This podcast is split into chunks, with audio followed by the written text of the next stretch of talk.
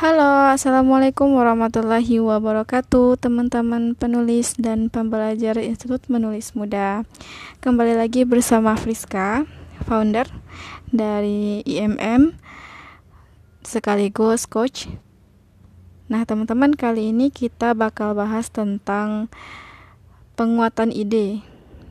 Gimana kita ngerancang ide supaya lebih kuat dan uh, siap untuk dituangkan menjadi sebuah cerita.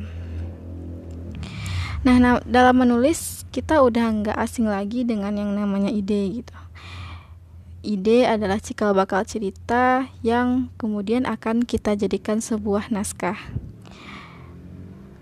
Kalau menulis, jangan sampai ide yang kita rancang itu asal ide. Artinya ketika kita menulis ide yang asal ide, akan berdampak pada tulis yang asal tulis juga.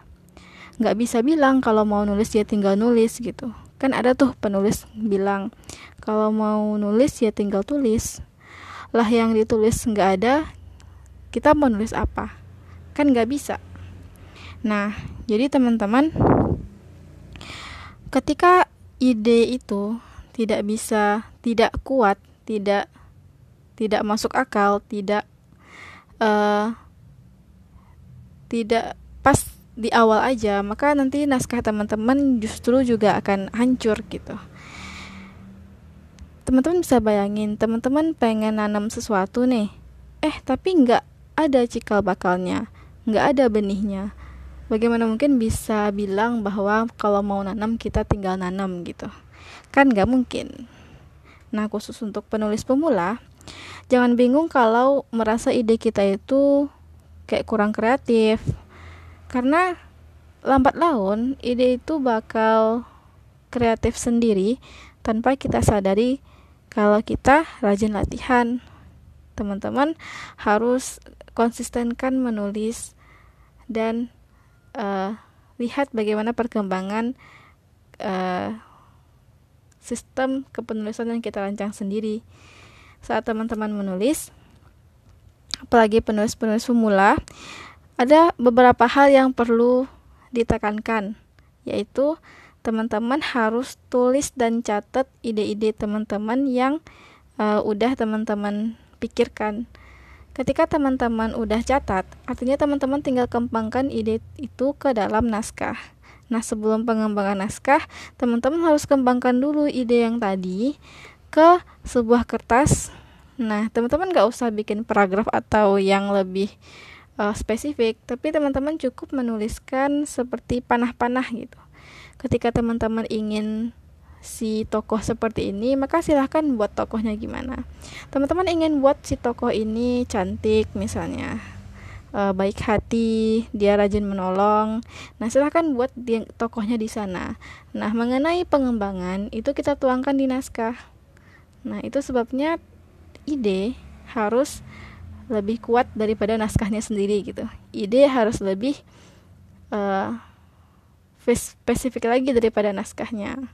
Jadi, ketika teman-teman menuangkan ide itu ke tulisan, teman-teman bisa pilih menuangkannya dengan cara yang bagaimana. Apakah teman-teman nanti menuangkannya dengan tersirat, atau teman-teman langsung bilang kalau si tokoh ini cantik, atau teman-teman nggak usah bilang, tapi teman-teman siratkan uh, dengan misalnya penyebut penyebutan oleh tokoh-tokoh lain atau uh, dengan perilaku perilakunya. Nah itu yang kita sebut dengan tersirat dan tersurat.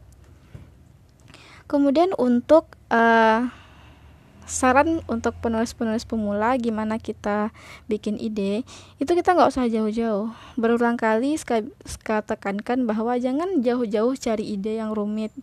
Kreatif nggak nggak melulu identik dengan sesuatu yang harus kita cari-cari. Kenapa nggak kita kreatif-kreatif kan yang udah ada? Bukankah itu bakal lebih bagus lagi? Karena kita tahu kita tahu tentang situasi yang akan kita ceritakan di dalam sebuah naskah Nah, yang pertama nih, yang pertama yaitu pengalaman hidup. Pengalaman hidup yang rasa-rasanya berkaitan dengan tema. Misal kita uh, kasih tema syukur misalnya. Nah, silahkan kembangkan, kembangkan. Teman-teman pengen menceritakan syukur dengan yang bagaimana? Apakah yang sisi positif atau sisi negatifnya? Nah, ternyata kalau teman-teman milih sisi negatif misalnya ke diri sendiri gitu kita banyak kurang bersyukurnya. Atau teman-teman mau menceritakan yang positif nah silahkan ceritakan orang lain atau menceritakan kembali diri sendiri. Itu akan lebih dapat feel dalam cerita karena kita sendiri yang mengalami peristiwa tersebut. Tentunya akan dibumbui dengan eh, kalimat-kalimat fiksi lainnya. Kemudian yang kedua teman-teman bisa menceritakan sesuatu yang teman-teman kuasai dan teman-teman pahami. Misal, teman-teman lagi baca cerita atau teman-teman uh, punya teman yang uh, ceritanya bagus buat diangkat gitu. Nah, diselip-selipin sedikit-sedikit uh, sesuatu yang bakal mendukung cerita tersebut. Teman-teman nggak harus menyalin utuh, nggak harus menyalin sebuah cerita secara fiktif tapi ada uh, fakta gitu. Teman-teman bisa menyelipkan sesuatu yang uh, teman-teman anggap uh, bisa mendukung pesan-pesan uh, yang bakal teman-teman sampaikan dalam sebuah cerita. Kemudian yang ketiga yaitu menceritakan hobi atau apa yang kita suka. Hal-hal yang kita suka untuk dilakukan hal-hal yang kita suka untuk didengar misalnya. Nah teman-teman bisa mengangkat hal-hal kreatif dari hobi dan hal yang kita sukai tadi. Jadi ketika menulis jangan pernah mau diikat teman-teman. Mentang-mentang kita kasih tema, lalu temanya sulit, teman-teman uh, seolah-olah uh, langsung menjadi seorang peneliti gitu. Tidak, nggak begitu gitu. Kenapa ketika kita punya punya pengalaman, kita punya sesuatu yang dikuasai, kita punya sesuatu yang disukai, maka apa pun tema yang diberikan gitu, teman-teman akan bisa wah ini nih kita bisa angkat yang ini nih, kita bisa angkat yang itu tuh. Nah begitu ya. Jadi ide ini harus kuat tadi ya, ide harus benar-benar matang dan ide jangan sampai asal ide ketika akarnya saja sudah tidak bagus, tidak e, berisi, bagaimana mungkin cerita bisa bakal bagus ya kan? Walaupun iya tidak tertutup, tertutup kemungkinan bahwa naskah itu juga bakal bagus dengan ide yang biasa-biasa aja. Sebab kadang apa ya penulis itu muncul idenya setelah menulis jadi apa salahnya kita menulis ide yang udah ada dulu untuk kemudian membangkitkan ide-ide kreatif saat mulai ke saat kita mulai menulis naskah. Nah, teman-teman, sepertinya untuk penguatan ide kita cukupkan sampai di sini. Uh, teman-teman yang masih kurang jelas boleh bertanya kepada admin.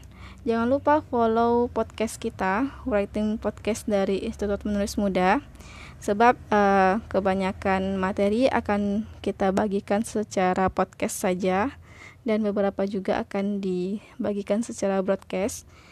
Terima kasih telah mendengarkan. Semoga bermanfaat. Assalamualaikum warahmatullahi wabarakatuh.